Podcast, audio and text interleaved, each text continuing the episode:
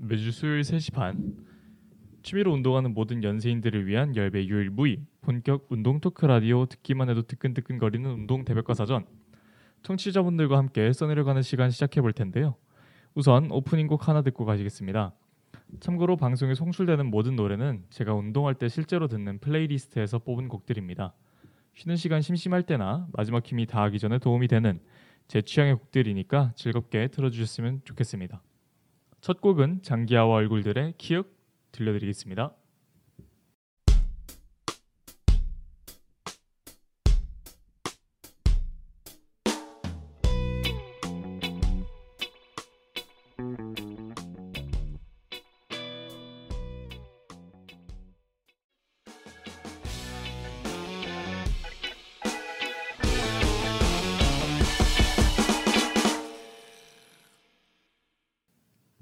안녕하세요. 운동 대백과 사전의 진행을 맡은 DJ 청입니다.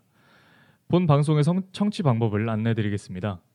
운동 대백과 사전을 PC나 스마트폰에서 실시간으로 청취하고 싶으신 분들께서는 매주 수요일 15시 30분 yirb.연세.ac.kr에서 지금 바로 듣기를 클릭해 주시면 되겠습니다. 만약 방송을 놓치셨다면 사운드 클라우드에서 yirb를 검색하셔서 저희 방송을 비롯한 열 방송의 녹음본을 들으실 수 있으니까요. 많은 관심 부탁드립니다. 저작권 문제로 다시 듣기에서 제공하지 못하는 음악의 경우 사운드 클라우드에 선곡표를 올려놓도록 하겠습니다. 노래는 잘 들으셨나요? 어, 지금까지 아이돌이나 좀 밴드 노래 위주로 대, 되게 대중적인 노래 위주로 들려드리다가 오늘은 좀 독특한 사운드인 장기하와 얼굴들 노래로 시작해 보았습니다. 노래가 재밌죠? 사실 이 노래는 듣기에 재밌는 만큼이나 제 슬픈 사연으로 얼룩져 있는 노래입니다. 너무 슬픈 사연이라 지필진 여러분들도 들으면 울어버릴지도 몰라요. 무슨 사연이냐면 바로 사실상 마지막 아카라카를 눈앞에서 놓친 사연입니다. 예, 때는 2023년 봄. 작년 아카라카 티켓팅에 떨어져 르세라핌, 아이브, 뉴진스 등 한창 주가를 갱신하고 있는 아이돌들을 보지 못하게 된 DJ 청은 4학년 아카라카만큼은 놓치지 않겠다는 마음으로 절치부심하여 티켓팅에 도전하게 됩니다. 물론 마음가짐만 달라진 거지 딱히 뭘 할 수 있는 건 없었어요. 그런데 하늘은 스스로 돕는 자를 돕는다고 했던가요? 18 화석인 제가 천 원을 뚫고 당첨이 된 겁니다. 아니 이게 무슨 일이야 하면서 엄청 기뻐했었어요. 아 이게 졸업하기 전에 학교에서 뭐 하나 챙겨주는구나. 아, 굉장히 감사하다 하면서 좋아라 하기도 잠시 저는 현실의 쓴맛에 낙담할 수밖에 없었습니다. 아카라카가 5월 20일에 열린다는 사실을 알아버렸기 때문이죠. 하필 그날 제가 일이 있어서 집에 갈 일이 있었거든요. 어, 집에 잠깐 갔다 아카라카 가면 되는 거 아닌가 싶을 수도 있는데 제 본가는 제주도에 있습니다. 사- 사실 제가 제주도 사람이라 그 집에 가려면 날 잡고 갔다 와야 되거든요. 아무튼 그날 빼고 진짜 어떤 날이든 상관이 없었는데 하필 그때 아카라카가 열린다니까 진짜 눈물 나더라고요. 그래서 그 표는 어쩔 수 없이 친구에게 양도했습니다. 막 뉴스 보니까 25만 원에 사고 팔고 한다는데 저도 그 뉴스 보고 아 나도 표나 팔아가지고 비행기 값에 못 해야 하나 했는데 그냥 친구한테 밥 얻어먹고 그냥 줬어요. 그 친구끼리 막 돈 거래하는 것도 좀 그런 것 같아서 더 화나는 점은 제가 왜 비행기 값에 보태야 하나라고 생각할 생각했냐면 제주행 비행기 값이 왕복 왕복 비행기 값이었는데 20만 원이었다는 점이에요. 이게 말이 된다. 이 심지어 제가 제주 공항을 그 제주 항공을 이용해서 제주도민 할인이 있거든요. 그걸 받았는데도 19만 원인가 정도 내고 집에 갔다 왔습니다. 집에 가기가 너무 힘들어요. 심지어 저는 금발 카리나를 포기하고 가는 거였는데 이제 카리나는 카리나 씨는 금발 안 한다고 하시더라고요. 아무튼 쓸데없는 얘기였고요. 아무튼 이런 사연이 있었기 때문에 오늘은 위로의 마음으로 제 playlist에서 지금까지 아카라카에 왔던 가수들의 노래를 뽑아 방송에 넣어 보았습니다. 이번에 장기하 씨가 오셨다길래 마침 또 제 플리에 딱 장기하 노래가 하나가 있거든요. 그게 오프닝 곡인 키읔입니다. 듣기에 괜찮은지 모르겠네요. 즐겁게 들으셨기를 바랍니다. 자, 화석 학번의 한타는 여기까지 듣도록 하고 벌써 운동 대백과사전 다섯 번째 시간이 왔어요. 아마 이번이 이번 학기 마지막 방송이 될 거예요. 다음 주부터는 기말 시험의 보고서에 할 일이 좀 많아질 예정이라 여기서 운동 대백과 사전은 마무리할까 싶습니다. 뭐 아예 방송을 그만두는 건 아니고 다음 학기에도 활동을 계속하긴 할 건데 요 컨셉으로 계속 할지는 잘 모르겠어요.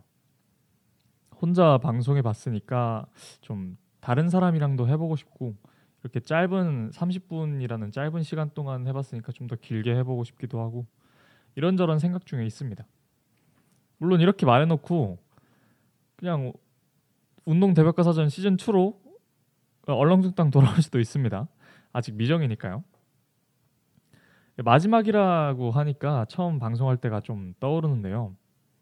방송을 이렇게 키는 게 맞나 하면서 막 허둥지둥거리고 그 첫 방송할 때 하필 감기에 걸려서 자꾸 기침 나고 노래 끄는 것도 깜빡해가지고 한참을 노랫말이 나오는데 거기다가 또 대고 말하고 나중에 첫 방송을 사운드 클라우드에 올라온 거 올린 거죠 제가 올린 거니까 올린 거를 다시 들어봤는데 어, 아주 가관이더라고요 뭐 지금도 썩 낫다고 보긴 어렵지만 그때에 비하면 살짝 여유도 생기고 좀 성장하지 않았나요? 아 아닌가요? 뭐 개구리 올챙이적 생각 못하는 거죠.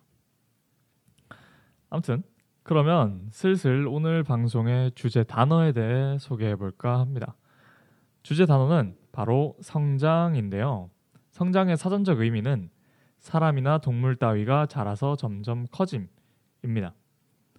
어, 사실 성장은 모든 운동인들이 운동하는 이유이자 목적이죠. 헬스, 러닝, 수영, 클라이밍 가리지 않고 전보다 더 나은 신체, 더 나은 실력을 기르고자 하기 마련이니까요. 우선 신체적 의미의 성장 원리에 대해 말씀을 드리자면 제가 부상을 주제로 방송할 때 운동도 크게 보면 결국 몸에 부상을 입히는 행동이라고 했던 것 기억하시는지 모르겠는데요. 어, 다시 한번 말씀드리자면 인간의 근육은 격렬한 활동으로 자잘한 상처를 입고 그 상처를 회복하는 과정에서 전보다 더 많은 근육을 합성하면서 근성장이 이뤄진다고 알려져 있습니다.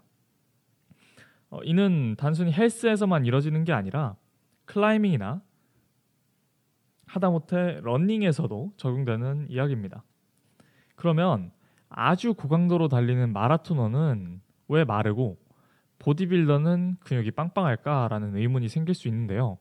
그거는 활동에 어, 요구되는 근육이 다르기 때문이에요.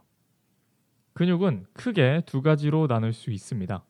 속근과 지근인데요. 좀 큰 근육을 원해서 긍성장에 대해 이것저것 찾아보신 분들 아니면 어, 처음 들어보시는 분들도 계실 수 있어요.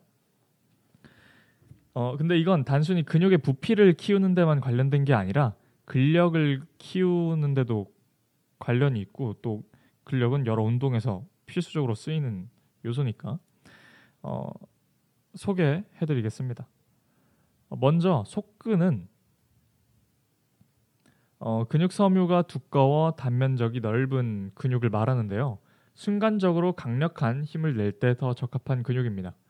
우리가 흔히 몸 좋은 사람들을 봤을 때 어, 그런 사람들이 속근이 이 속근이 발달한 사람들이에요.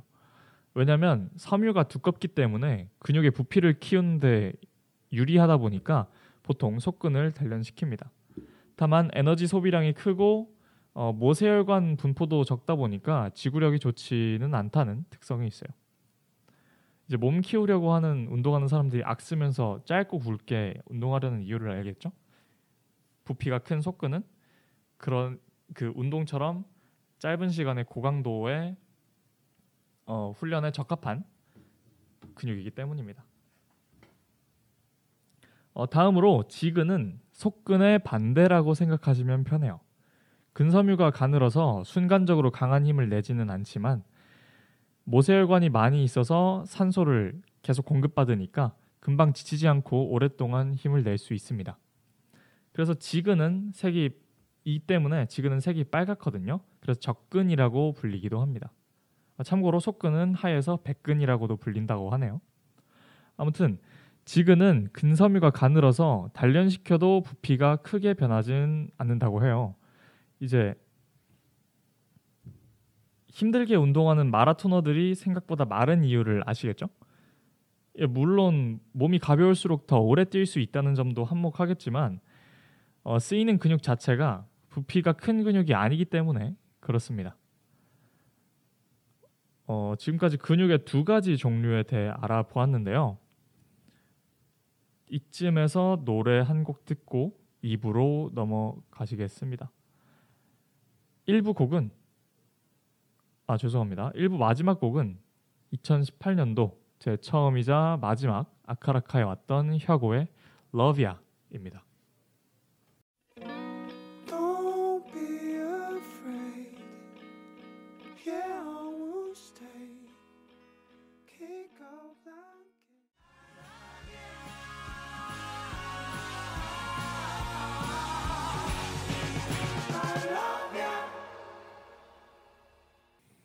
노래는 잘 들으셨나요?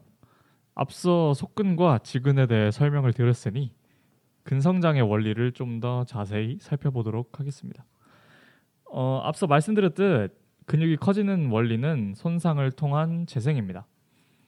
손상이라고 해서 몸을 아프게 해야 하는 건 아니고 그냥 평소보다 더 격렬하게 움직이면 근섬유에 아주 아주 미세한 상처가 나요.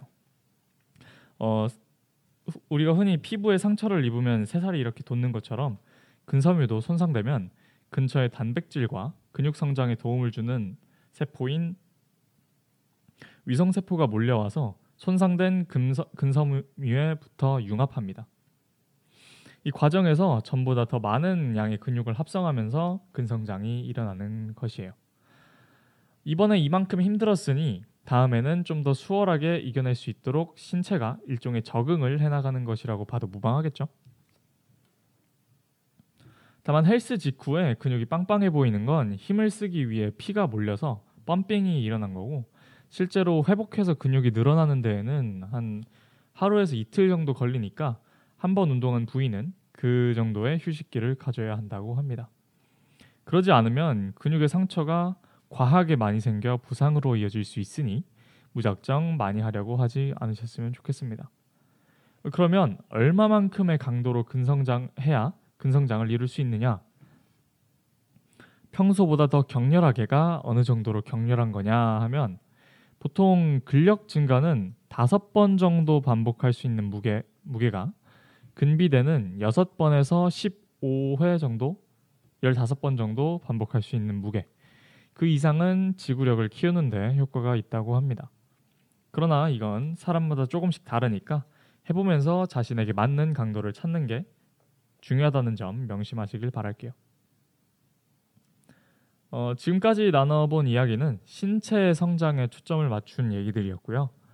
어, 사실 운동의 효과는 단순히 신체가 건강해지는 거에만 있는 건 아니라는 점 모두 아실 거예요. 건강한 신체에 건강한 마음이라는 유명한 격언도 있듯이 신체가 성장함에 따라 마음가짐 역시 성장하고 성숙해집니다. 당장 저부터 이를 매우 체감하는 중이에요. 어, 제가 운동을 시작한 계기는 옆 사운드 클라우드 운동 대백과 사전 1화에 나와 있으니까 간단히 말씀드리면 어깨가 좁고 마른 체형을 바꾸고 싶었기 때문이었습니다. 건강한 신체에는 건강한 마음이 깃들지만 자신감 없는 신체는 자존감의 하락으로 이어지더라고요. 그래서 운동을 시작했습니다. 근데 사실 어, 신체의 변화만 바라보고 했다면 금방 포기했을 거예요.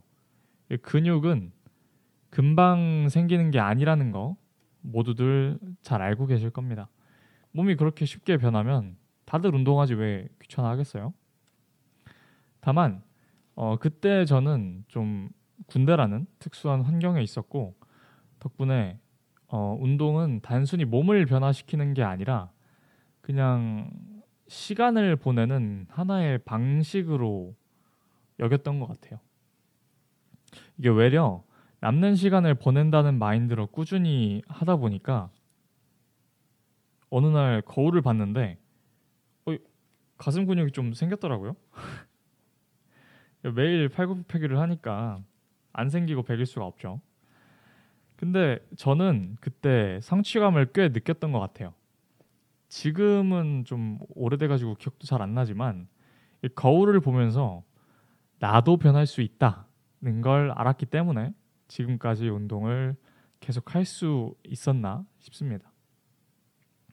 아, 물론 그때부터 자신감이 좀 과해져서 막 쓸데없이 거울 앞에서 바디책을 외치면서 호들갑을 떨긴 했지만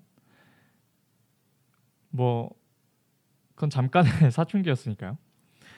저는 그랬던 경험이 있어서 근성장도 물론 중요하지만 마음의 성장을 더 중요시하는 편입니다. 예, 아무리 작은 성취의 경험이다 경험이라도 어느 순간 스스로를 믿는 마음을 가질 수 있게 해주기 때문이에요.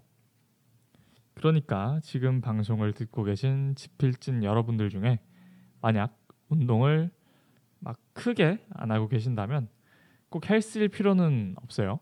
그냥 몸을 움직일 수 있는 어떤 것이든 시간을 정해서 꾸준히 해보시길 바라겠습니다. 결과는 일일이 신경 쓰지 마시고 그냥 한 달 정도 하시면 어떤 종목이든 긍정적인 변화가 생길 거예요.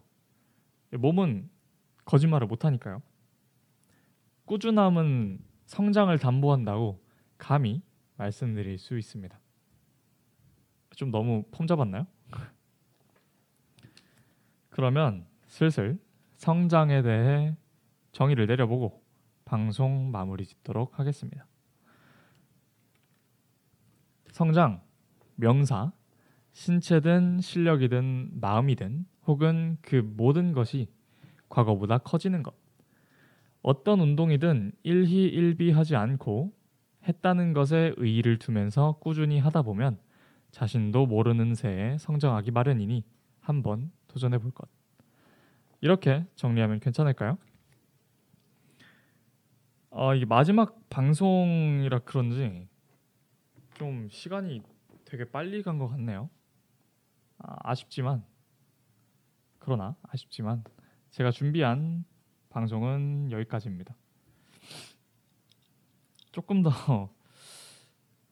대본을 써볼 걸 그랬네요. 괜히 아쉽 괜히 아쉽게 그죠?